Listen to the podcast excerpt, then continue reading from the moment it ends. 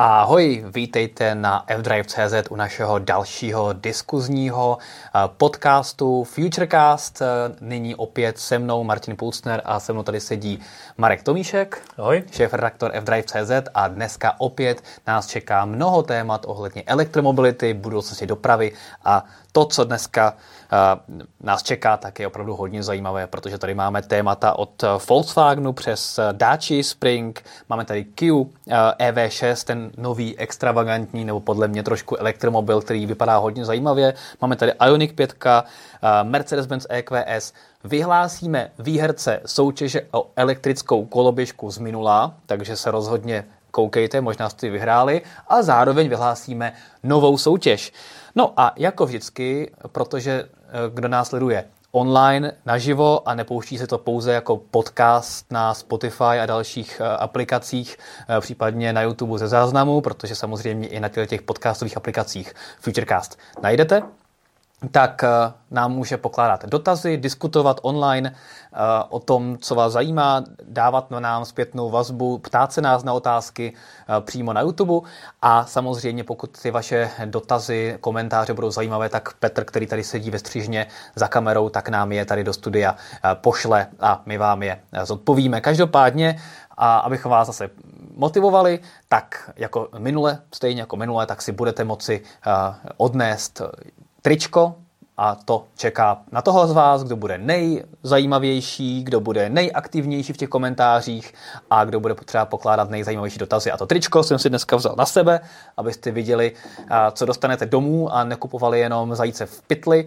Takže takhle takovýhle hezký tričko fdrive.cz můžete mít doma, pokud budete hezky diskutovat na, na YouTube a třeba nám nějaký zajímavý dotaz pošlete. Takže tolik můj úvod a jdeme na to.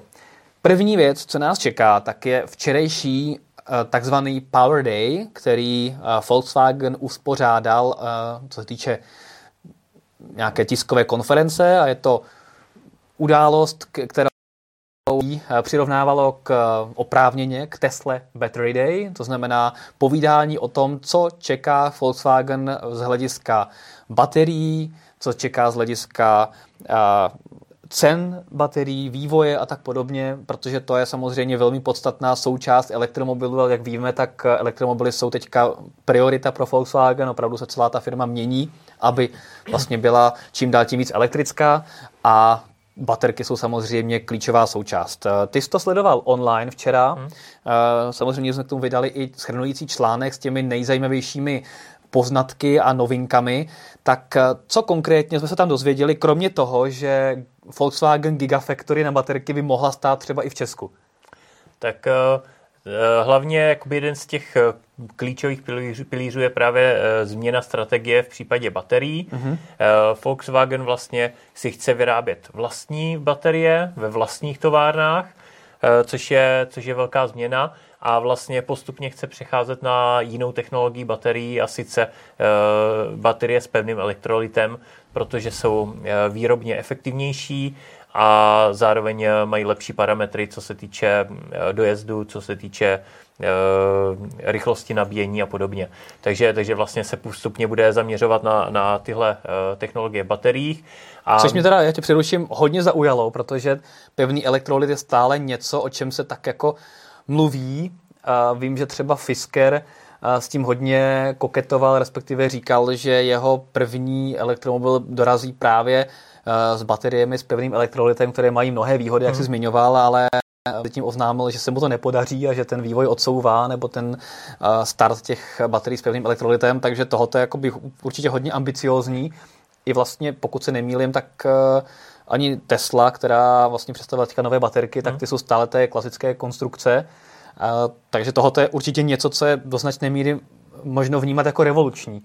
Otázka je, jestli se to opravdu Volkswagenu podaří, protože ty si říkal, že ten časový plán je docela ambiciozní. Uh, jestli se to podaří, to, to budeme muset sledovat. Ano? Zatím, zatím je to jenom, eh, to chápu jako, jako nějakou vizi, že vlastně Volkswagen určitě to, co uh, si myslím, že se mu podaří, tak je unifikovat uh, bateriové články, vyrábět je sám a vlastně unifikovat je, což znamená udělat jeden typ bateriového článku, který bude používat uh, bateri- v bateriích různých uh, aut a vlastně měl by se používat v 80% produkce ten unifikovaný bateriový článek, který by měl být postupně vlastně tím chemickým složením, mm-hmm.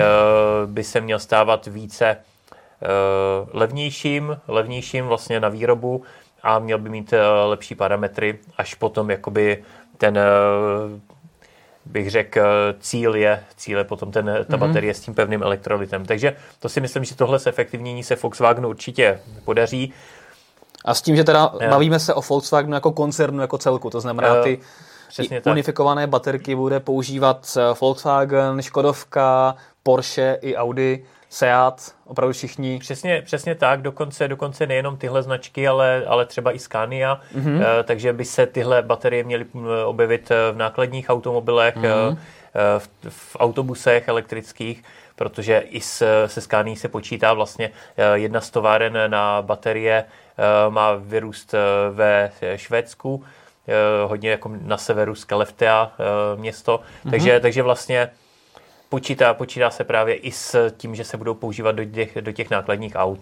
A vlastně těch eh, zbývajících 20% produkce eh, je vyhrazeno pro baterie, od kterých, eh, kde nebude ta cena úplně jakoby na mezi hlavníma parametrama, ale půjde tam primárně o třeba co nejlepší výkon a podobně, tak, eh, tak tam se samozřejmě budou používat eh, jiné články, které třeba budou dražší, mm-hmm. ale dejme tomu u aut typu Porsche Taycan samozřejmě eh, ta cena nehraje takovou roli, tam, tam si ten zákazník je ochotný připlatit za to, že to bude mít třeba vy, vyšší výkon a rychlejší nabíjení. Mm-hmm. Takže baterie je vždycky o tom, že se musí najít nějaký kompromis mezi různými parametry, ať už je to cena, rychlost nabíjení, energetická hustota a podobně. Takže Zkrátka eh, těch 20% bude vyhrazeno provozy, kde se nemusí hledat kompromis s cenou. Jasně. S tím, že Volkswagen oznámil také čísla, o kolik se chce, o kolik chce snížit vlastně cenu baterií v rámci tohohle plánu. A to mi přišlo, jako, že to je docela také ambiciozní. Na druhou stranu to číslo 50%, to hlavní, tak je něco podobného, jako znamená Tesla. To znamená, že to je víceméně stejné. Je to, je to tak. Ale ambi- neméně ambiciozní. Tam vlastně do roku 2025 by to mělo klesnout o 30% mm. a do roku 2030 by to mělo klesnout o 50%, což, eh, jak správně říkáš, eh, je zhruba to, co vlastně oznámila Tesla. Mm. Akorát, že Tesla vlastně ty baterie 4680 eh, má v plánu začít eh, vyrábět uh, už hodně brzo. Tak, vlastně takže, v tomto roce. Takže si myslím, že, že Tesla v tomhle určitě je, je napřed. I, I pokud se to Volkswagenu podaří i s těma bateriemi s pevným elektrolytem, tak, tak vlastně od Tesly uh, ty baterie můžeme čekat, ty levnější baterie můžeme čekat mnohem dřív. Jak už jsem říkal, vlastně už letos se s nimi první hmm. auta respektive možná vlastně Tesla Model S Plate Plus má být ta první novinka s těmi novými bateriemi, ale zároveň se vlastně spekuluje o tom, že vlastně Tesla Model Y z Gigafactory v Berlíně by měli vlastně už věc s těmi novými uh, baterkami. To myslím, že i Elon Musk eh, tuhle informaci někde říkal, tak. takže, eh, takže se s tím asi počítá a hlavně eh, to teďka vypadá, že vlastně ty baterie bude pro Teslu vyrábět nejenom Panasonic, o kterém se vědělo už dřív, že připravuje výrobu, ale i LG, protože LG už vlastně v Koreji připravuje jednu výrobní linku na tyhle nové články mm. a zároveň se jedná o tom, že by LG mělo mít eh, továrnu i v Evropě, i v Americe severní, kde bude vyrábět pro Teslu tyhle baterie 4680. Mm-hmm. Takže zatím to vypadá, že Tesla si je nebude vyrábět sama, že bude, eh, že jí vlastně ty její eh, články, které si vyvinula sama, budou vyrábět jiný výrobci, ale, ale vypadá to, že už se to schyluje opravdu k té výrobě. Byť teda společnost LG přiznávala, že je to pro ní novinka a že to je, že to je poměrně jakoby výzva Eh, výzva vyrábě, vyrobit tyhle baterie, protože to je něco jiného, než eh, co dělali předtím. To chápu. A na druhou stranu eh, vlastně Volkswagen, jak jsi správně říkal, tak si chce ty celé potom baterky vyrábět i sám, pokud se vrátíme zpátky k Volkswagenu. A, nebo, nebo ne ty články ano. jako takové, ale se, potom si ty baterky celé uh, sestovat sám. A... Já, já jsem to pochopil, že jakoby i ty, i ty články, že si budou vyrábět, že je to možné, to no. kompletně vyrábět Eh, to stejný si myslím, že má v plánu i Tesla do budoucna hmm, si vyrábět, určitě, přesně tak. vyrábět ty baterie kompletně, kompletně sami, ale vypadá to, že ze začátku aspoň půjde tou cestou dodavatelů. Ty jsi zmiňoval Švédsko. Vlastně Volkswagen v rámci toho svého Battery Day také oznámil, že nakoupí baterky za 14 miliard dolarů od švédské baterkové továrny Nordvolt ve které zároveň přikoupí podíl a bude to vlastně nějaký 50 na 50 joint venture. A s tím, že to je zajímavé, že vlastně tu bater, baterkárnu, nebo tu, když řekneme Gigafactory, ve Švédsku, tak založili právě dva bývalí zaměstnanci Tesly, kteří rozjížděli Gigafactory jedna v Nevadě mm. a, teď, a vlastně založili švédský startup Northvolt, od kterého teďka Volkswagen ve velkém bude eh, kupovat baterie a už kupuje takže to je takový zajímavý twist. A, a je to jedna z vlastně z velkých firm na baterky, ve které se Volkswagenu podařilo získat podíl hmm. a vlastně může velmi relativně brzo získávat ty baterky bez toho, aby musel vlastně sám znovu stavět nějakou továrnu na zelené louce, takže se mu podařilo vlastně takhle eh, strčit nohu do otevřených dveří. Ale samozřejmě ta cena, uh, myslím, že oznámená nebyla, za kolik hmm. Volkswagen přikoupil ten podíl v rámci Nordvoltu. Ale je, je vidět, že to opravdu myslí vážně a tyhle ty věci skupují ve velkém. Uh, tak uh, pokud chtějí přejít na elektromobilitu, tak uh, to musí uh, myslet vážně a musí do toho takhle jít, protože uh, není žádný tajemství, že uh, aktuálně je nedostatek baterií, že vlastně produkce baterií světová není schopná pokryt dostatečnou, dodat vlastně dostatek baterií, kolik by, kolik by výrobci elektromobilů potřebovali. Takže, takže... Kdyby si vyráběli elektromobily s malou baterií, které preferuješ ty, víc, tak, tak takový tak, problém by nebyl. Tak by se vyrábilo dvakrát tolik elektromobilů, protože by to bylo efektivnější. Ale když A pak je tady 50 tisíc dávají... lidí, co si koupí blbci e-trona, tak pak 100 kWh baterií. A pak, tak, pak je těch baterek blbě, no, málo. A z toho by mohly být tři, tři baterky do Mazdy MX-30. Tak kterou mimochodem Marek teďka na tři měsíce má a testuje, takže se rozhodně můžete těšit na eh, dlouhodobé zkušenosti hmm. z tohohle velmi zajímavého elektromobily, který je mixem městského elektromobilu a relativně velkého prostoru a hezkého designu. Takže uh, hlavně MX-30 určitě na fdrive.cz se dozvíte brzo víc. Budu, a, tak. Budu průběžně, průběžně, průběžně přinášet zkušenosti s tím, jak se mi s ním jezdí. Eh, Protože jsem se rozhodl, že ukážu, že to jde i s eh, elektromobilem, který má právě malou baterii. Tak hele, uděláme, uděláme challenge, pojedeme Praha-Ostrava. Eh, na to to není stavěný. To je stavěný na to běžné to používání. To vezmeš s CNGčkou oktávy. Z, z domova do redakce, zpátky a tady jo, takhle. Jo, jo. Na to je to úplně ideální auto. Eh, co mě dále zaujalo na, na Battery Day, vlastně poslední věc, nebo poslední dvě věci, ano, jedna z těch Gigafactory uh, vlastně zmínil šéf Volkswagenu, že zvažuje, že by mohla stát i v Česku, ale mimo jiné zmínil i Slovensko a zmínil ještě jiné země. Uh, myslím, že tam padlo Maďarsko, hmm. takže tak, nebo Polsko, nějak ještě jeden ze států. Takže uvidíme, takže... jestli se dočkáme něčeho nového, určitě by to bylo zajímavé. Uh, pro, pro Česko mít takovou významnou baterkárnu na svém území. Hmm. Každopádně. A, a co mě teda hodně zaujalo, je, že Volkswagen, oni už o tom teda probíhali nějaké Eh, informace dříve, ale že Volkswagen plánuje vybudovat vlastní hustou síť nabíjecích stanic eh, a nejenom v Severní Americe, kde už vlastně prostřednictvím Electrify America to dělá, už docela dlouho, vlastně vybudoval něco podobného, jako je Ionity v Evropě, hmm. tak Electrify America staví Volkswagen, jenom Volkswagen právě v Americe, ale i v Evropě právě chce eh, vybudovat vlastní síť nabíjecích stanic, přičemž je ale paradoxem, že vlastně on má vlastně podíl v rámci Ionity, skrz který vlastně se staví tyhle ty hmm. husté sítě nabíjecích stanic. Řekli k tomu něco víc? Eh, co je k tomu vede? Proč bude vlastně řešit takhle paralelně dva projekty? Eh, to si myslím, že tam, že tam nepadlo, si nevybavu, že by tam padlo, ale, ale spíš asi si myslím, že to budou jakoby různý, různý typy hmm. nabíjecích stanic, protože co se týče Ionity, tak, tak víme, že to jsou prostě ultra rychlé nabíjecí stanice a podle mě Volkswagen se snaží jakoby pokryt eh, širší port, portfolio, včetně, hmm. včetně nějakých jakoby běžných nabíjecích stanic, takže uvidíme. Ale každopádně eh, to řeší v Evropě přes víc, přes víc partnerů, kteří vlastně se do toho zapojují do, do stavby té, té nabíjecí sítě. Každopádně, co mě zaujalo, je, že ta, ta americká síť, kterou si zmínil, tak funguje nebo aspoň tam padlo, že funguje vlastně bez, bez aplikace, že jenom přijedeš, připojíš auto a nabíjíš. což... Uh, to, což a, si... to funguje, ale i Ionity, ale musíš mít to auto, co to podporuje. Jo, takhle. Ano, Protože... a zatím jediné auto, co to podporuje ze všech aut úplně na světě, tak je Taycan. Hmm. A jenom na nabíjecích stanicích, co dodává, myslím, že tritium do Ionity, ne na těch ABB stanicích. Hmm.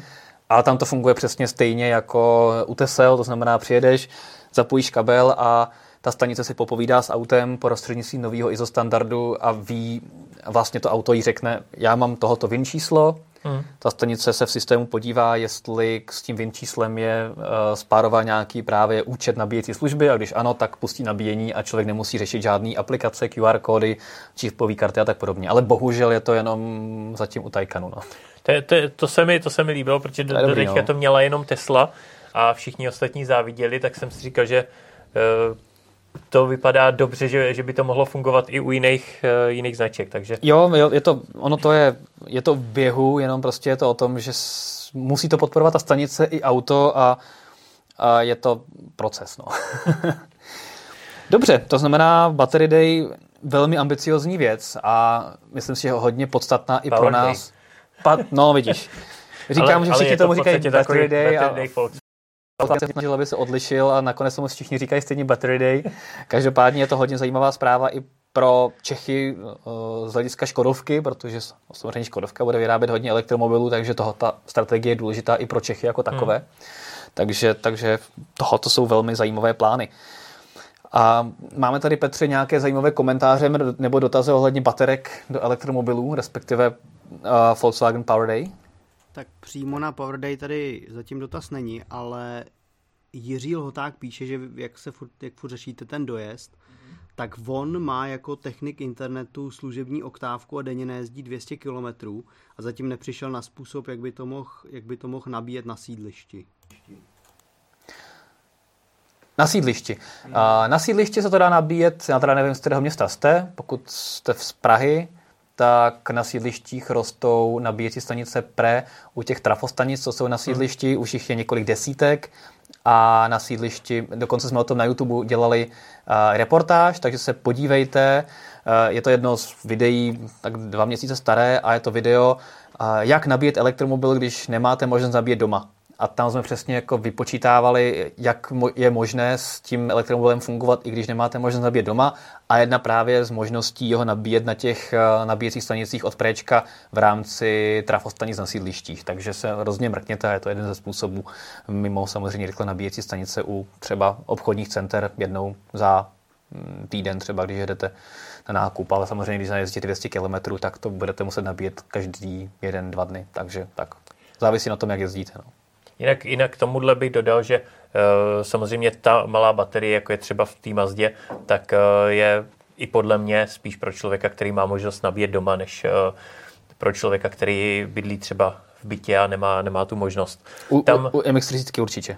Tam, co se týče, co se týče vlastně toho nabíjení, když člověk nemá nabíjení doma, tak vlastně kolega i teďka psal článek, vycházel včera, test Kia Eniro z pohledu právě člověka, který bydlí v bytě a nemůže, nemůže nabíjet doma a e, tam právě to Eniro tím, že má velkou baterii a velký DLS, tak e, v tom je výhoda, protože stačí dvakrát za týden jet nakoupit, během nákupu nabít a vlastně člověk nemusí při, při takových nájezdech řešit nabíjení. Přesně to je v rámci toho článku, respektive videa také zmíněno, kde jsme řešili, jak ten člověk může nabíjet, když nemá možnost nabíjet doma. A hmm. ideální způsob je využít ten čas, kdy to auto stojí u nákupního centra, supermarketu, kde těch nabíječek už je hodně a tam ho nabít v průběhu toho, co člověk nakupuje. Tak eh, rovnou vám do toho skočím, že tady přibyly nějaké další dotazy, které s tím částečně souvisejí. Jednak teda Zbyněk Novobilský víceméně napsal úplně stejnou věc, jako teďka Marek říkal, takže určitě souhlas. A Allmobile se vás ptá, myslím si, že to s tímhle taky celkem zajímavě souvisí, kde je podle vás nejlepší umístění nabíjecího konektoru na autě? Kde byste to vlastně u nových aut preferovali? Eh, já určitě vepředu, protože eh, spousta stanic je, že, že k ním vlastně člověk najíždí popředu, když je to v jednosměrce a šikmý stání, což je zrovna to, co tady máme chytrou lampu před eh, redakcí v podstatě, tak jinak, když je umístěný, umístěný konektor vzadu, tak se to tam někdy těžko dostává. Jo, jo. A musel jsem tam už s některýma autama i nacouvat, v podstatě se v té jednosměrce otočit a nacouvat tam, protože jinak bych to tam nedostal. Takže za mě určitě vepředu. Já jsem viděl tady jednou, jak se otáčela nějaká paní s Teslou Model S, která, což není vůbec malé auto, hmm. v té relativně úzké ulici a zablokovala tam dopravu na docela dlouhou dobu, než to auto otočila, aby tam zacouvala. Takže nabíjecí konektor vzadu jako je určitě špatně. Čím víc vzadu, tím je víc špatně, podle mě. Hmm. A ideální je prostě to, jak to má třeba Nissan Leaf, uh, Kia e-Niro, uh, Hyundai Kona prostě v přední masce. Ke každý stanici přijedete čelem a můžete nabíjet, to je super. A ještě tak jako hraniční je to, jak to má třeba Taycan nebo e-tron, že to je aspoň za tím předním kolem, i když to už zas tak prakticky není, protože hmm. to už máš stejně na nějaké straně, ale aspoň máš nabíjecí konektory ze dvou stran, i když pouze jeden je rychle nabíjecí. Ale to, jak to mají třeba, nevím, i ID3 a tak podobně, jako vzadu, tak to mi právě nepřijde jako v těch situací praktický a úplně nejblbější to je, když je to úplně jako vzadu v rohu, jako v nějakém tom světle, jako to má třeba Tesla, protože to opravdu když s tím autem přijedeš k té stanici jinak, než jako zacouváním co nejblíž tím konektorem, tak prostě nenabiješ. No. Hmm. To zrovna eh, při minulým nebo předminulým Futurecastu jsem tady parkoval právě s Mercedesem eh, Ečkem, plug-in hybridem hmm. a musel jsem tam zacouvat, otočit jo, jo. se v té jednosměrce a zacouvat tam.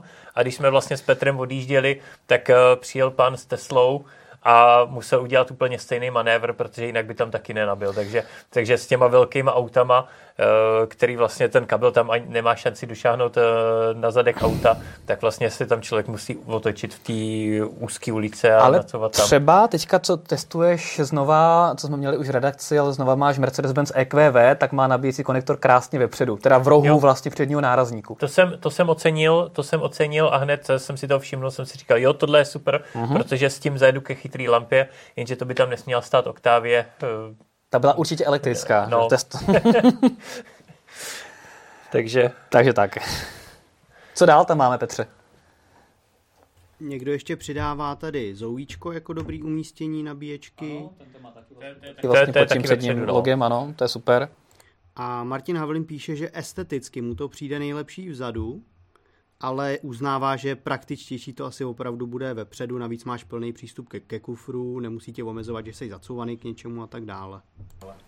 No. Eh, esteticky s tím souhlasím, protože eh, ne vždycky se to podaří pěkně schovat, byť třeba Renault Zoe to má velice pěkně Ten schovaný pod logem, no. Eh, takže se to dá, tak já Eniro to nemá úplně má tam takový dvířka, no. Jsou tam tak... prostě takový plastový dvířka, nevypadá to tak úplně jako úhledně, ale řekněme dobrý, je to praktický. A dá se to, no. Takže, takže záleží, dá se to, dá se to třeba Renaultu se to podařilo schovat dopředu velice pěkně. U Leafa taky, tam jsou takový jo. jako integrovaný Leafu, dvířka. Leafu taky, no.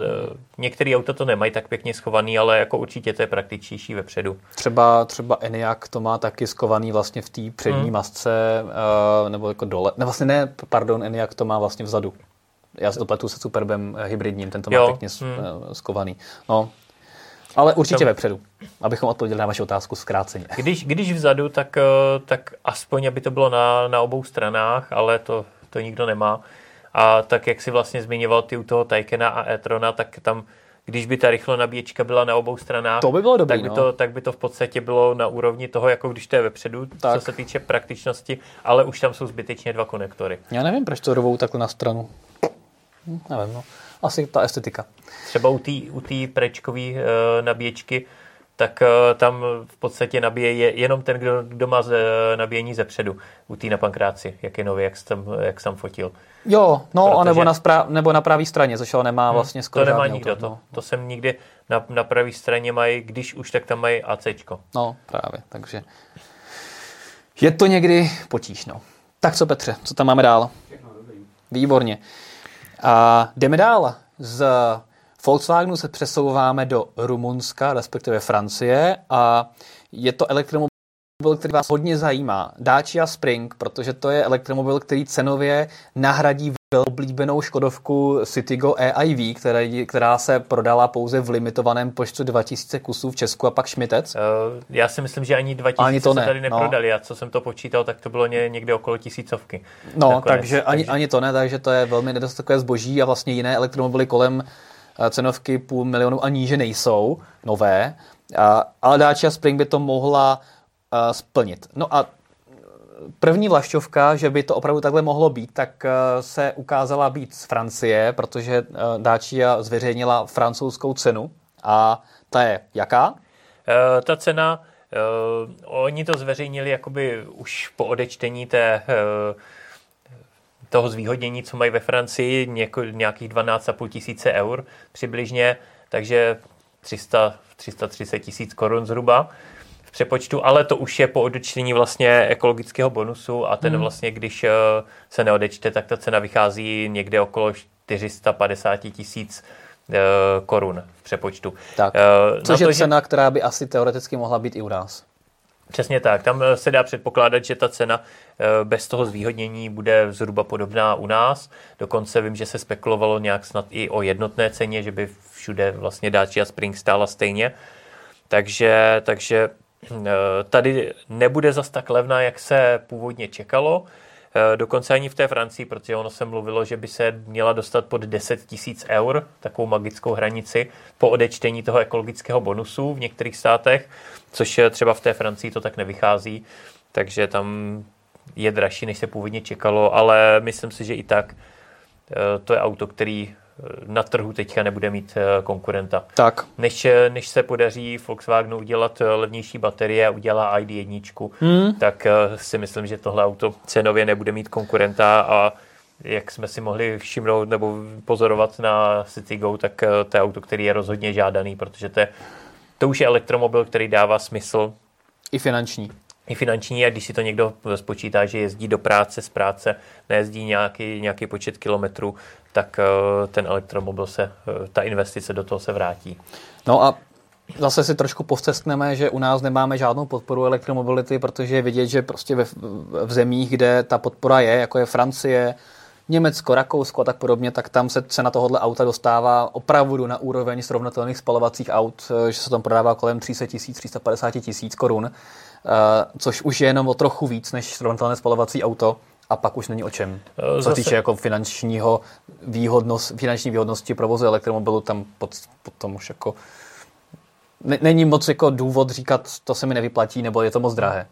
Zase na druhou stranu ta podpora, někdo to, někdo to zaplatit musí, takže jo, je otázka, to... jestli, jestli jít touhle cestou, ale eh, v situaci, kdy v okolních státech ta podpora je a u nás není, tak, eh, tak je to blbý, protože eh, ty automobilky tu cenu nejsou tak motivovaný tu cenu auta tlačit dolů, protože ve většině států si to člověk koupí levnějc s tou podporou a u nás potom ta cena je poměrně vysoká. A vzhledem k tomu, jak malý trh my jsme, tak jako je to pro ně prostě neza, nezajímavá věc na řešení. Bohužel. Nějaké dotazy, komentáře k Daci Spring? Jo. Uh, Allmobile se nás ptá, jestli bude Dacia Spring v prodeji už na jaře. Uh, ne. Uh, v prodej, takhle u nás prodej ne, teda. bude na jaře, dá se, bude se dát objednávat, oh. myslím, že od 16. dubna, jestli se nepletu, ale to bude jenom zveřejněná česká cena a bude vlastně možnost udělat předobjednávku, ale fyzicky sem dorazí až eh, na podzim, říjen, listopad, ně, nějak tak. Ano, tak to je, to je korektní odpověď. Hmm. V prodeji bude, ale pořídit si budete moci až, nebo dostat ji budete moci až na podzim. My se snažíme se k tomu autu dostat uh, dříve, abychom mohli Daci Spring vyzkoušet ještě předtím, než se třeba spustí ty předobjednávky, abychom věděli, jak moc zajímavé auto to je. A takže doufám, že se to podaří a držte nám v této koronavirové divné době palce, aby se nám to povedlo. Abychom se někam dostali vůbec, kde tak. se to dá otestovat. Přesně tak. Co mě při tady dotaz od Martina Havlína. Je pravda, že u Dáči je tak katastrofální zrychlení na 100 km v hodině? Co, co prý slyšel, tak je to ke 20 vteřinám. Načež uh, Johnny Boss dodává, že to je dáči, kterou pravděpodobně předjede i Škoda 120. tak uh, to bych se musel podívat do parametrů, to se přiznám, že z hlavy nevím, Martin už to tady asi hledá. Já už se koukám, no, uh, jestli... Každopádně to, to je jedna z věcí, kterou bychom si ověřili, když by se podařilo se s tím autem projet.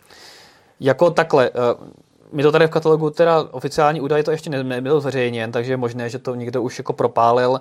To auto má samozřejmě 44 koní a 125 km za hodinu. Mm, určitě to nebude jako auto na dálniční provoz. Na druhou stranu to, tohoto auto vzhledem taky k dojezdu, který má být kolem nějakých 200 km, 250 km, nebude stavěno na dálnice. A u všech elektromobilů, které jsou i takto slabé, tak víme, že oni mají ale výborné zrychlení, i když jsou takto slabé eh, ve městě, prostě 0 až 50, 0 až 40, a tam v kolidu budou mít prostě dynamiku jako spalovací auta se 100, 150 koňmi bez problému, si myslím, protože opravdu vyrazí, ale pak samozřejmě kolem té 50, 60 jim dochází dech. Ono i Citigo na tom nebylo dynamicky nějak jako úžasně. Ale přece jenom máš 60 kW, což je tak. nějakých eh, no, přes, přes 70 koní, takže takže to je o ničem jiným. Bylo to dvojnásobek v podstatě, ale... U ale... auta, u auta s, zhruba se stejnou hmotností. Jasně. Takže Každopádně jako určitě jako cílovka Dacia Spring nejsou závodní jezdci a věřím tomu, že ta, i když se podíváme na stará trojčata takzvaná elektrická, takže prostě uh, Peugeot Ion a, a Spol, tak ty měly taky maličký výkon a ty auta jsou v městském provozu mrštné úplně v pohodě, hmm. takže ten elektromotor opravdu má tu sílu v těch nižších rychlostech a rozhodně to nebude žádná brzda v provozu a rozhodně předjede 120 do těch 50. Jakože kdyby si to rozdala Dacia se 120 na semaforech, tak eh, opravdu Škodovka zůstane daleko vzadu, to se vsadím. Hmm.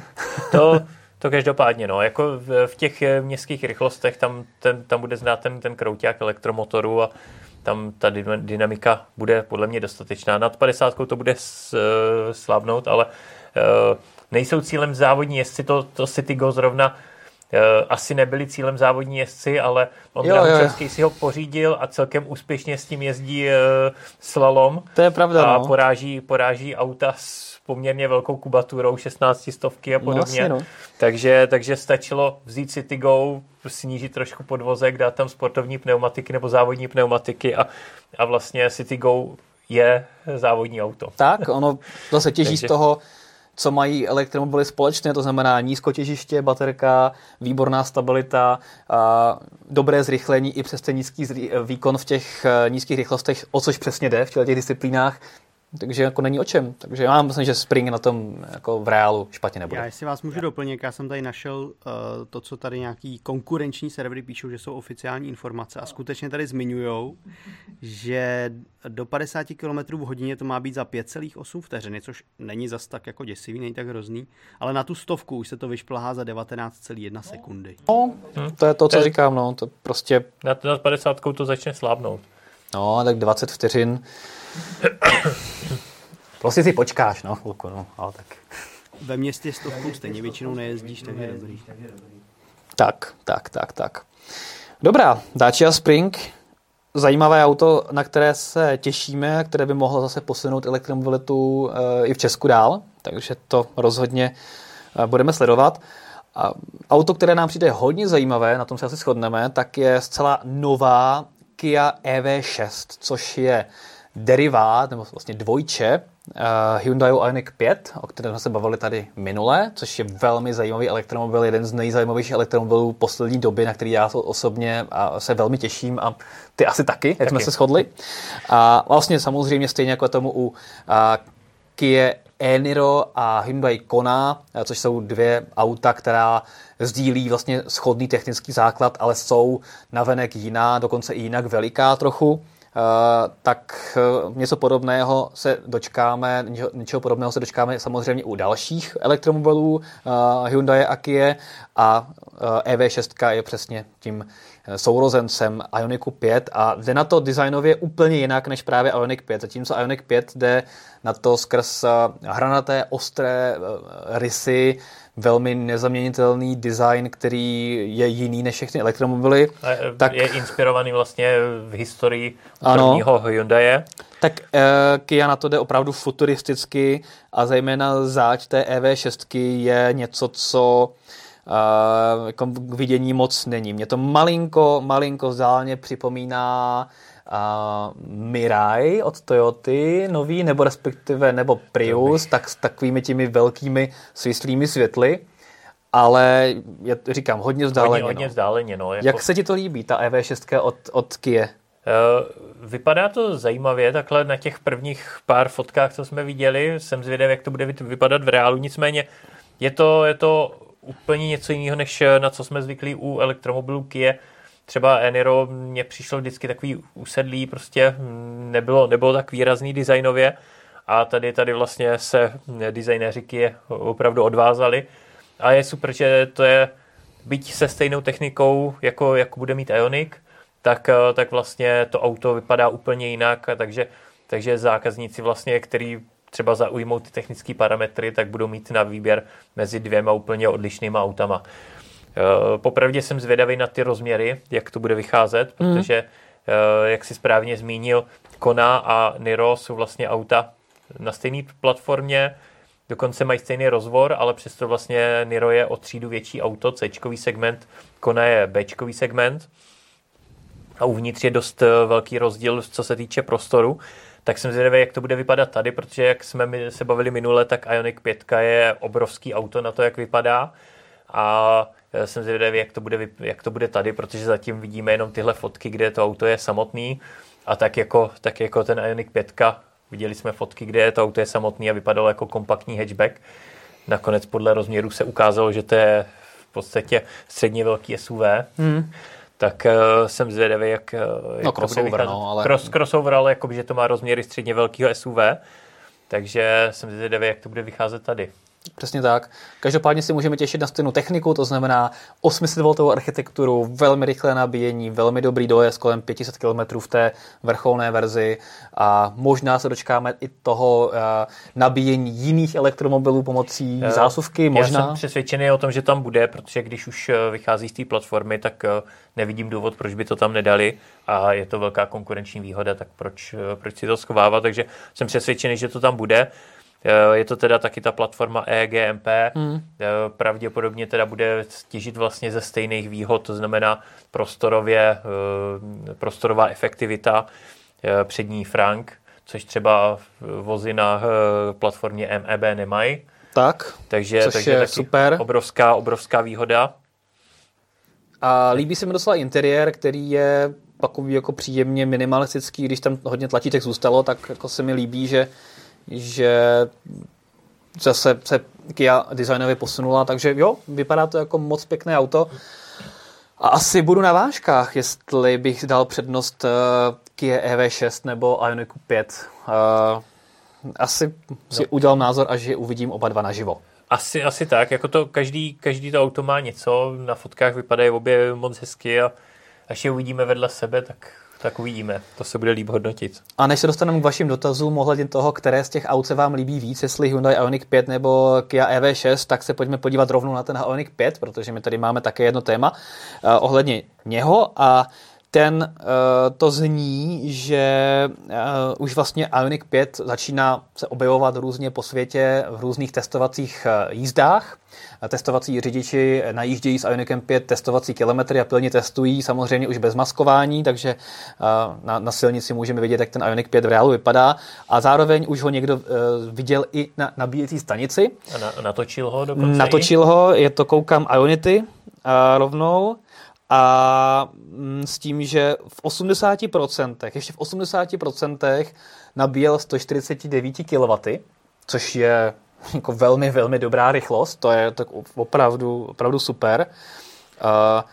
A testovací řidič sdělil, že maximum bylo 220 kW, což jakoby nabíjecí výkonu, což opravdu jsou krásné hodnoty a velmi blízko těm eh, očekávaným, kterým jsme vlastně říkali, že, že očekáváme vzhledem k těm nabíjecím časům, které Hyundai oznamoval, že to maximum bude někde kolem 250 kW, takže je vidět, hmm. že to tak skutečně my asi jsme, bude. My jsme i odhadovali, že to bude i trošku víc než těch 250, že se to bude blížit ke 300, ale tady, tady teda ten testovací řidič zmiňoval, že to je 220 kW, nicméně to bylo v, před týdnem zhruba, kdy vlastně ty teploty byly okolo nuly, takže je možné, že v ideálních teplotách te, ten výkon půjde ještě výš, to, to uvidíme. Zatím, zatím Hyundai nezdělil maximální nabíjecí výkon, takže zatím se musíme eh, chytat eh, takových útržkových informací, co, Mhm. co se někde podaří zjistit. Každopádně, každopádně eh, vlastně eh, na tom videu, tak eh, tam eh, to bylo 149 kW při těch 80%, ale pak to začalo prudce klesat dolů. Pravděpodobně tam asi byl nastavený limit eh, nabíjení do 80%, protože pak to kleslo úplně, úplně takřka na nulu. Hmm. Ale eh, ten testovací řidič i zm- zmiňoval tomu člověku, který to natáčel, že při 96% to ještě nabíjelo 45 kW, což eh, v 96% je opravdu pěkný výsledek. To je takový e-tronní výsledek. To je opravdu jako, hmm. kromě EQVčka, který máš vlastně teďka ty a e-tronu, vlastně nevím o žádném autě, který by nabíjelo takhle vysokou rychlostí v takhle vysokém state of charge, což je uh, velmi dobrý výsledek. A EQVčko má tak eh, No, to, to, se, to, to jsme právě, když jsme testovali EQV, tak mě právě překvapilo, že i na 90% se nabíjí velmi jako vysokým výkonem. Ono má ohromný buffer, má 10 kW buffer, Tak to- 10 kWh buffer, takže je vidět, že si troufli nabíjet vysokým výkonem. I v těch vyšších, vyšších state of charge uh, mrkni na ten náš graf, co jsme dělali. To, to si pojedu vyzkoušet na Ionity. Uh, no, tak ono ti bude stačit s, uh, i préčko, tady třeba no, může vyzkoušet to nový préčko v, na tom, na pankráci, akorát Hmm. tam by se teda vlastně s EQVčkem asi nedostal. No, tam, tam asi ne.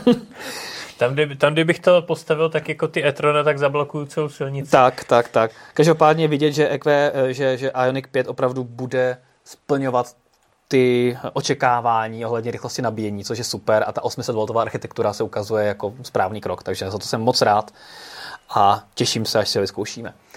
Tak co Petře, máme tam nějaké komentáře k Ioniku nebo uh, k Kia EV6? Jo. Uh, Johnny Boss píše, že mu to připomíná, ta EV6, že mu to připomíná záda Mitsubishi Eclipse Cross.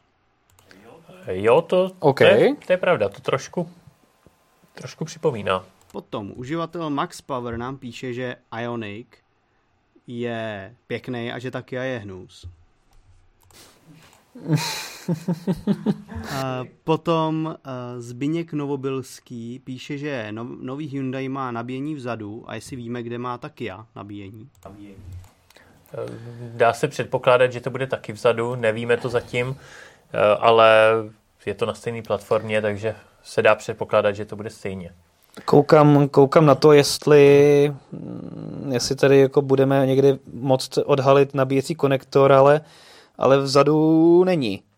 Takže buď je nějak hezky skrytý designově v něčem, anebo bude někde jinde.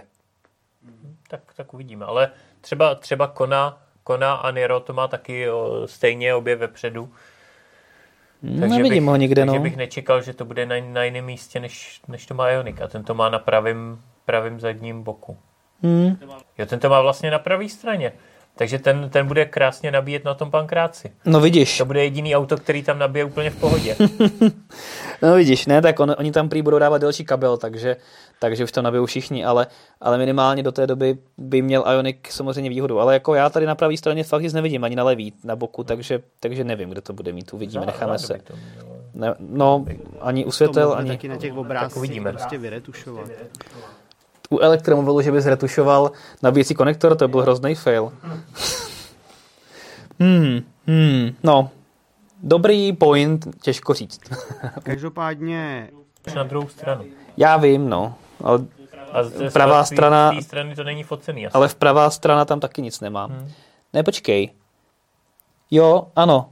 A pravá zadní část, jako skoro úplně vpravo vzadu, je to na té fotce vidět. Hmm. Na té fotce ze schodu dolů. Ne, ne na té druhý.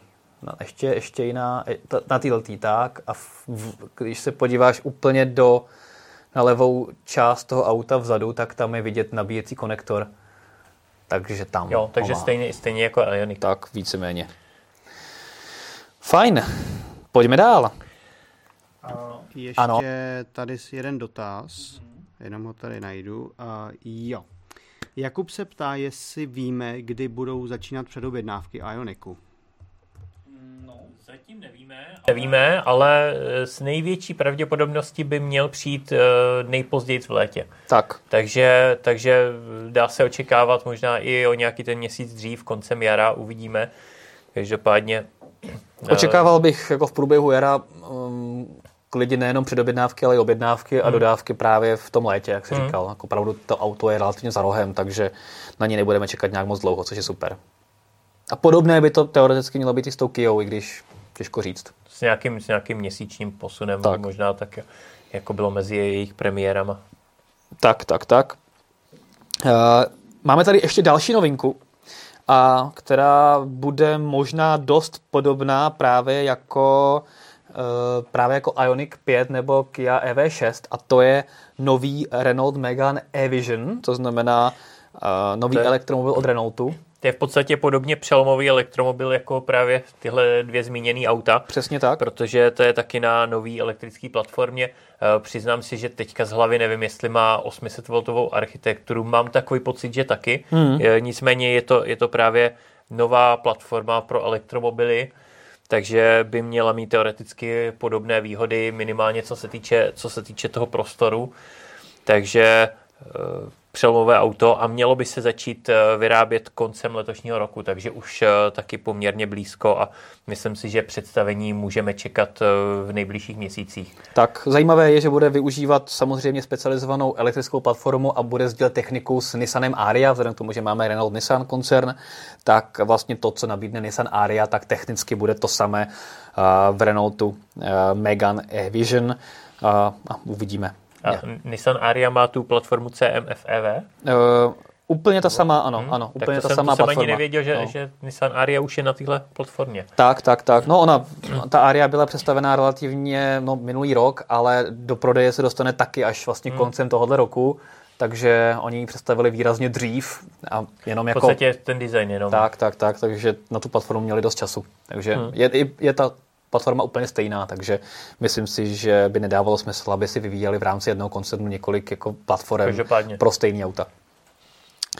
No a máme tady i další novinku. Dneska je to o různých chystaných novinkách. Eh, a na tu novinku já se osobně hrozně moc těším. Mercedes-Benz EQS, to znamená elektrická verze luxusního sedanu, něco, co tady hrozně moc chybí podle mě, který bude na rozdíl od eh, Taycanu nebo e-tronu GT, který jsou spíš jako do sportovna, do, do dynamického naladění, tak... Hlavně jsou o třídu menší než, ano, než S-ko. a EQS, no já si právě osobně teda myslím, že EQS taky bude o trochu menší než jako standardní S.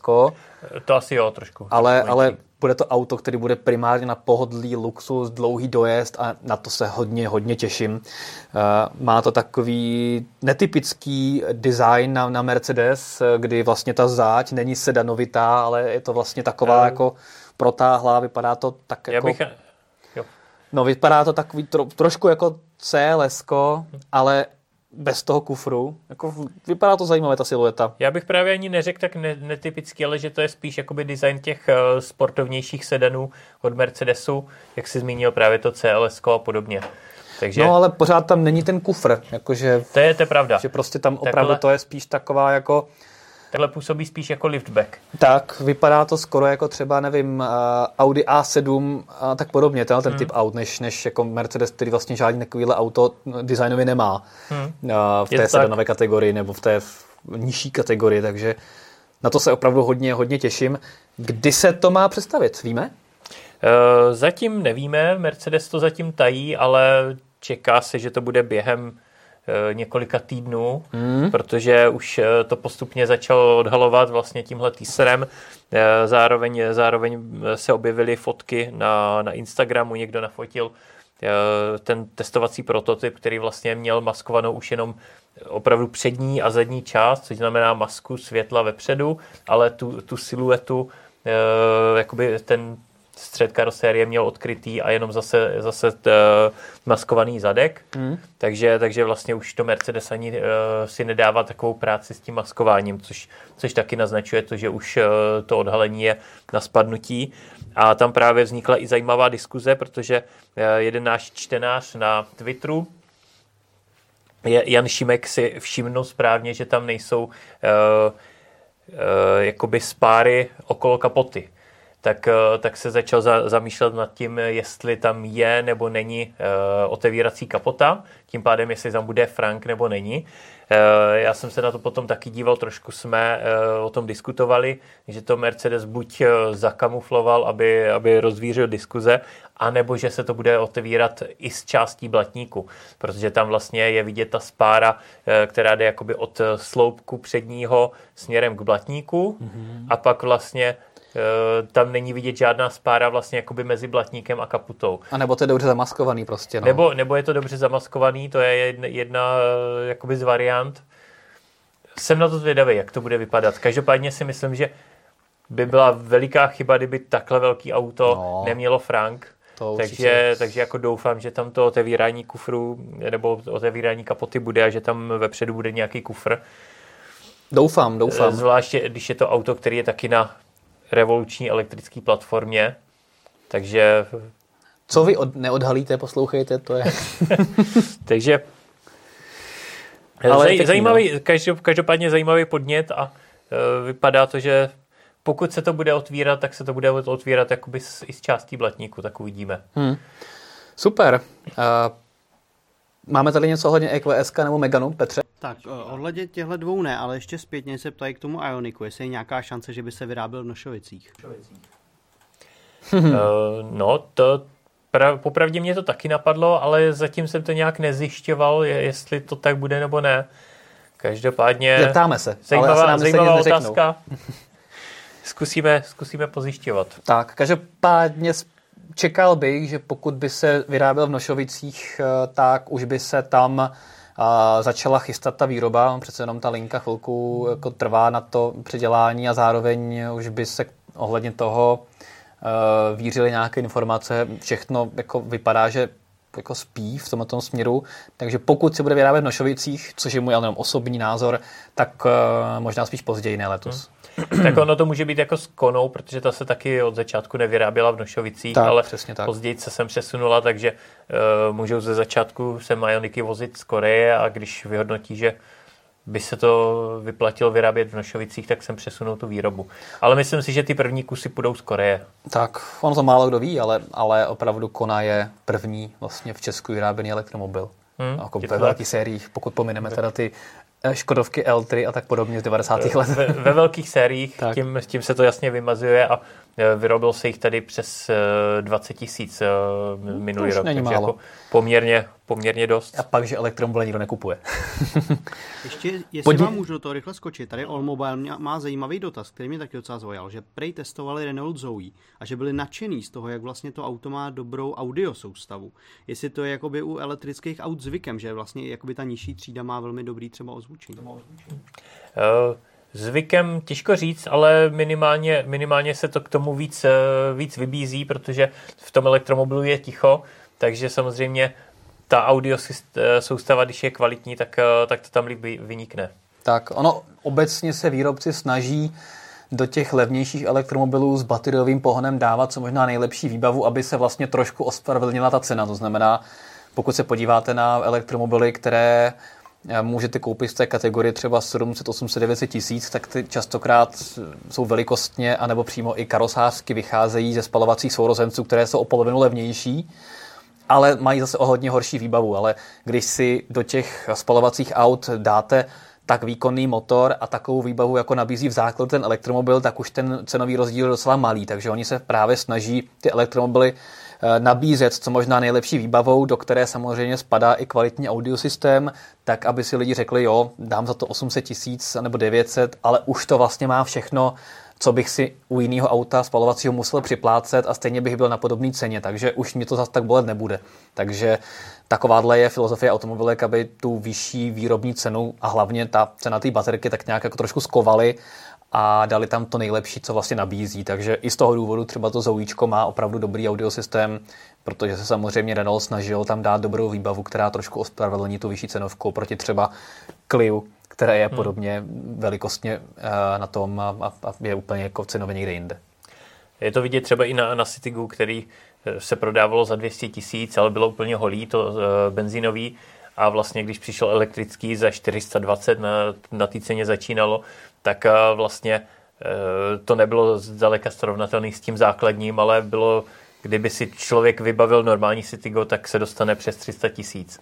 No my jsme to porovnávali právě tehdy s, se Citygem, vlastně vrcholná výbava Cityga eh, se jmenovala Monte Carlo, hmm. i s tím silnějším motorem, s automatickou převodovkou, se všemi výbavovými prvky a ta Citigo Monte Carlo verze stála nějakých 360 tisíc, Citigo elektrické stalo 420, takže ten rozdíl tam byl fakt jako malý a to se ti na, na provozu krásně vrátí relativně brzo, hmm. takže to je přesně ono. Jo? Takže pokud někdo chce opravdu co nejlevnější auto, tak elektromobil jako mu to nebude, dokáže nabídnout, ale pokud si někdo stejně do toho auta přidá ty výbavové prvky, tak už se přibližuje tou výbavou a cenou k tomu elektromobilu. Takže to je asi odpověď na tu otázku, proč má Zoe dobrý audiosystém a jestli to je standardem u elektromobilu. Jdeme vyhlásit soutěž. Co ty na to? Hmm? Vítěze, respektive. Takže eh, minulý týden nebo minulý Futurecast jste měli možnost soutěžit o elektrickou koloběžku od mobil pohotovosti, což je eh, novinka, že neprodávají jenom mobily, tablety, wearables, ale eh, můžete si u nich pořídit klidně i takovéhle prvky elektrické mobility, zatím teda ne auta, ale aspoň elektrické koloběžky. No a elektrickou koloběžku od Xiaomi mohl vyhrát jeden z nás, z nás, z vás, z nás, z nás, z nás právě nemohl a ani nevyhrál nikdo z nás, ale vyhrál kdo? Vyhra, vyhrál Roman Pavlů, mm-hmm. který správně odpověděl na otázku, jaká je cena, eh, akční cena vlastně téhle té eh, koloběžky mm-hmm. a nevím, jestli ta cena ještě platí, ale v době soutěže byla 8990 korun. Takže pěkný, hodnotný dárek, se kterým se můžete projíždět teďka v rámci vašeho katastru a e, případně třeba, když pojedete na nákup, tak i v rámci okresu na koloběžce. E, myslím si, že to je výborný dopravní prostředek pro tyto časy, e, protože se s ní nikam daleko nedostanete. A, ale na, na ten obchod je to krásný, pohodlný dopravní prostředek a jaro, jaro přichází, takže si můžete uh, zašpásovat s elektrickou loběžkou. Každopádně gratulujeme Romanovi a pro vás ostatní budíš to motivace dneska soutěžit o něco dalšího a o co, k tomu se hnedka dostaneme, ale ještě předtím se podíváme na Tesla téma Cybertruck. Tak, uh, tam, tam vlastně Uh, Cybertruck to vypadá, že se blíží, ono se tak jako říkalo, že by se mohl začít, uh, mohla začít dělat předprodukční série už někdy začátkem května. Potom zase někde Elon Musk mluvil o tom, že bude rád, když se to stihne do konce roku, ale teďka to, teďka to zase vypadá, že by mohl přijít už v létě v, vlastně v sériové podobě. Takže, takže to by korespondovalo s tím, že ta předprodukční série se skutečně bude vyrábět, eh, řekněme, eh, někdy na jaře, v tom květnu třeba. Takže, takže to vypadá, že už se opravdu Cybertruck blíží, byť ne do Evropy. Mm-hmm. A e, měl by teda být e, v několika variantách, včetně samozřejmě třímotorové e, verze Plate, tak jak to teďka známe vlastně z modelu S a modelu X. No a velká neznámá stále je, jak to auto bude vlastně vypadat. Uh, to je, to je otázka. Já si myslím, že by se neměl nějak výrazně měnit ten, eh, ten základní Cybertruck. Mluvilo se o tom menším Cybertrucku, který by byl jako globální model, že by se mohl prodávat i jinde, protože tenhle se pravděpodobně do Evropy nedostane. Hmm. A eh, o tom menším Cybertrucku teďka nepadlo ani slovo takže na ten si budeme muset zatím počkat. Takže by to mohla být první Tesla s virtuálními zpětnými zrcátky, pokud by se teda potvrdil ten design, který je teďka? Teoreticky asi ano. To by bylo zajímavé. Uvidíme. Škoda, že se nedočkáme v Evropě. Asi se ani s ním budu muset zaletět, podívat a projet do Ameriky. Proč ne? V rámci koronakrize se totiž cestuje velmi hezky. A, dobře, takže Cybertruck už se blíží, což je super a počkáme si, jak bude vypadat ta finální verze a co si pro nás Tesla připraví i třeba s, v té variantě Play se třemi motory, to jsem hodně zvědavý, jaké to bude mít dynamické parametry v reálu. No a Tesla je zároveň tématem naší dnešní soutěže, což je na závěr našeho Futurecastu si takhle vyhlásíme soutěž a opět je to eh, soutěž ve spolupráci s Teslička.cz, to znamená, že vy už víte, že se bude jednat o zážitkovou jízdu Teslou a můžete si uh, užít to krásné zrychlení uh, autopilota a další věci, které Tesla nabízejí. A co konkrétně? Kdyby, kdyby někdo si chtěl vyzkoušet jiný auto, tak já myslím, že i Ondra by klidně někoho svez i v Citygu. Určitě. Kdyby, Jako... kdyby někdo se chtěl projet v závodním Citygu, tak si myslím, že i to by šlo. Závodní elektrické Citygo na okruhu e, není vůbec špatný zážitek, naopak, myslím si, že by vás to velmi mile překvapilo, co to autíčko dokáže. Možná ani sama Škodovka netušila, co se s ním bude dát dělat. Možná to je nejsportovnější elektrické Citygo na celém světě. Eh, já jsem měl možnost si tenhle kousek přímo vyzkoušet ve slalomu a musím říct, že mě to hodně překvapilo příjemně jak to krásně sedí, obratný auto. No, takže, takže můžete takže třeba i... se provést i tou uh, malou tesličkou, takovou opravdu malinkou tesličkou. Ona má i uh, registrační značku, respektive SPZ má teslička. SPZ teslička, no. Je to takové malý elektromobil, takže to není Tesla, ale teslička. On to Teď sedí. si nejsem jistý, jestli tam náhodou ne, ne, není samolepka, až vyrostu bude země Tesla nebo něco takového. No, no, něco podobného tam určitě bude. No každopádně, o čem je soutěž a co konkrétně Teslička CZ dělá a o co můžete soutěžit? Tak eh, Teslička CZ nabízí, jak už jsme tady zmínili, eh, zážitkové jízdy, ale občas dělá hm, takový akce, eh, výzvy. Mohli jste u nás vidět videa, videa třeba z offroad areálu s Tesla Model X nebo přetahovanou s Hamrem. Vlastně nedávno jsme o tom psali. Takže, takže občas, občas takové různé výzvy. A jedna z těch výzev, eh, kterou, kterou vlastně Teslička zorganizovala před eh, nějakou dobou, bylo to tuším asi tak rok, rok až dva zpátky, tak bylo, že na autopilota s Teslou modelem 3 kroužili po e, městském okruhu v Praze a e, vlastně cílem bylo najet co nejvíc kilometrů na jedno nabití a na autopilota. A bez zastávky ještě k tomu. Bez zastávky. Bez zastávky, aby právě, protože tou zastávkou by narušili autopilota, takže, takže vlastně se jelo bez zastávky. Takže to byla eh, docela výzva pro posádku. Já se přiznám, že jsem, když jsem koukal na ten přenos, tak jsem si říkal, že jsem rád, že v tom autě nesedím, protože 8 hodin eh, sedět v autě bez zastávky, to jako to, to muselo být náročný každopádně. A hlavně třeba, co bylo zajímavé, tak když si objednával něco z Alzy, tak eh, Alza doručila ten výrobek přímo do jedoucí Tesly a co bylo hezky kuriozní, tak Alza na to doručení použila uh, Kia Soul EV, taky elektromobil, takže z um, elektromobilu do elektromobilu se předával, myslím, že to byl... Uh, držák na telefon. Držák no. na telefon, přesně Protože tak. Oni, takže... oni tam streamovali a nějakým padal držák uh, na telefon, tak vlastně to cestou objednali a Alza jim to fakt doručila z okýnka do okýnka. Takže, takže super. takže to, to, to bylo zajímavé. Určitě k tomu jsou nějaký videa, můžete se podívat. A psali jsme o tom i článek. A proč o tom mluvím? Protože se toho týká soutěžní otázka. Wow, okay. A ta je, kolik kilometrů tehdy takhle najeli. Eh, nebylo to celý na toho autopilota, musel tam, museli tam asi párkrát, nevím teďka přesně kolikrát, eh, bylo to do deseti, udělat nějaký zásah, že si Tesla nevěděla rady. I to si myslím, že je velice pěkný výsledek, ale teďka jde vlastně o to, kolik kilometrů na tu jednu, jednu baterii najeli. Mm-hmm. Takže kdo to správně uh, napíše do formuláře, vyplní, odešle, tak jak jste zvyklí, tak uh, bude zařazený do soutěže a jak už tady padlo a jak už jste zvyklí z předchozích soutěží, tak kdo to udělá teďka, Eh, máte na to ještě necelou hodinu, takže do, kdo to udělá teďka do 6 hodin, tak eh, bude zařazený pětkrát a bude mít výrazně větší eh, šanci vyhrát. V podstatě všechny předchozí soutěže, co jsme takhle vyhlašovali, vyhrál někdo, kdo to odeslal právě v tom čase, kdy se to násobí pětkrát, což je důkaz toho, že je to výrazně vyšší šance potom, že to skutečně tak funguje. Akorát, akorát vlastně tu soutěž o koloběžku vyhrál soutěžící, který eh, měl štěstí, protože to posílal až později a přesto vyhrál. Ale to je, to je opravdu velké štěstí, takže je rozhodně lepší to poslat teď. Tak, přesně tak. No a k, té, k tomu formuláři, kam dejte tu soutěžní odpověď, tak se dostanete buď na fdrive.cz, je tam článek se soutěží a tam najdete uh, formulář, který vyplňte a tam dejte tu správnou odpověď, včetně vašich kontaktních údajů, aby som, abychom věděli, koho máme kontaktovat. No a případně ten link, uh, myslím si, že uh, najdete také pod tímto videem na YouTube, abyste ho nemuseli hledat, takže, ale případně na fdrive.cz určitě je. Super, a, takže a když, když hodně bude, štěstí. Když budete potřebovat tu odpověď, taky taky na fdrive.cz najdete. Paráda, paráda. No a hodně štěstí v soutěži. Zeptám se, než přikročíme k úplnému závěru, máme tam nějaké komentáře nebo dotazy od našich věrných diváků?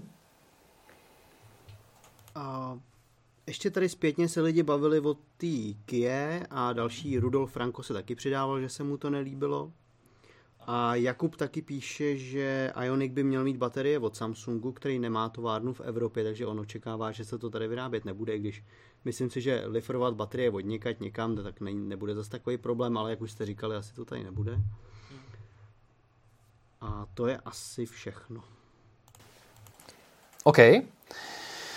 No, a tím pádem nás čeká ta milá povinnost, nebo spíše Petra čeká ta milá povinnost, který tady už se na to žhaví a vybírá pečlivě, kdo z vás si dneska odnese od nás tady to tričko F-Drive. To jsem zvědavý, koho vybere, protože teď tam zaznívalo zase několik men opakovaně. Mm-hmm tak to Petr nemá asi úplně jednoduchý. A zároveň, jestli si pamatuje, komu jsme posílali ty trička minulé, aby nevyhrával třeba nějaký nejaktivnější člověk pořád dokola, dokola, což by samozřejmě bylo hezké, že by třeba celou rodinu oblékl do F-Drive triček a pak nám poslal fotku, Nebo to bychom by byli na, moc rádi. Na každý den jedno naše tričko. Přesně tak, byl by jako uh, ten, jak se jmenuje, uh, Zuckerberg, který má na každý den svoje šedé tričko a nemá nic jiného v šatníku, takže ty, ty hmm. správně bys měl mít jedno tričko F-Drive se na každý den, že bys měl v šatníku 20 triček. No to je fakt, no.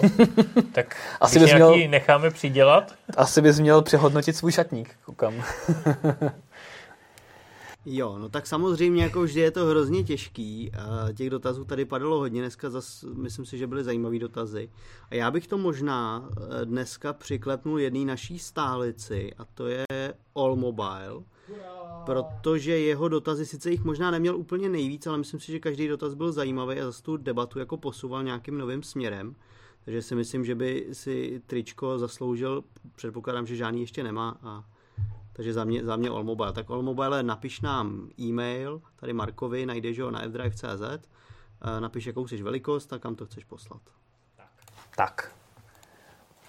Skvěle, gratulujeme a my vám všem moc děkujeme za to, že jste nás sledovali, ať už nás sledujete online nebo ze záznamu, ať už na YouTube, anebo v některé z našich podcastových aplikací.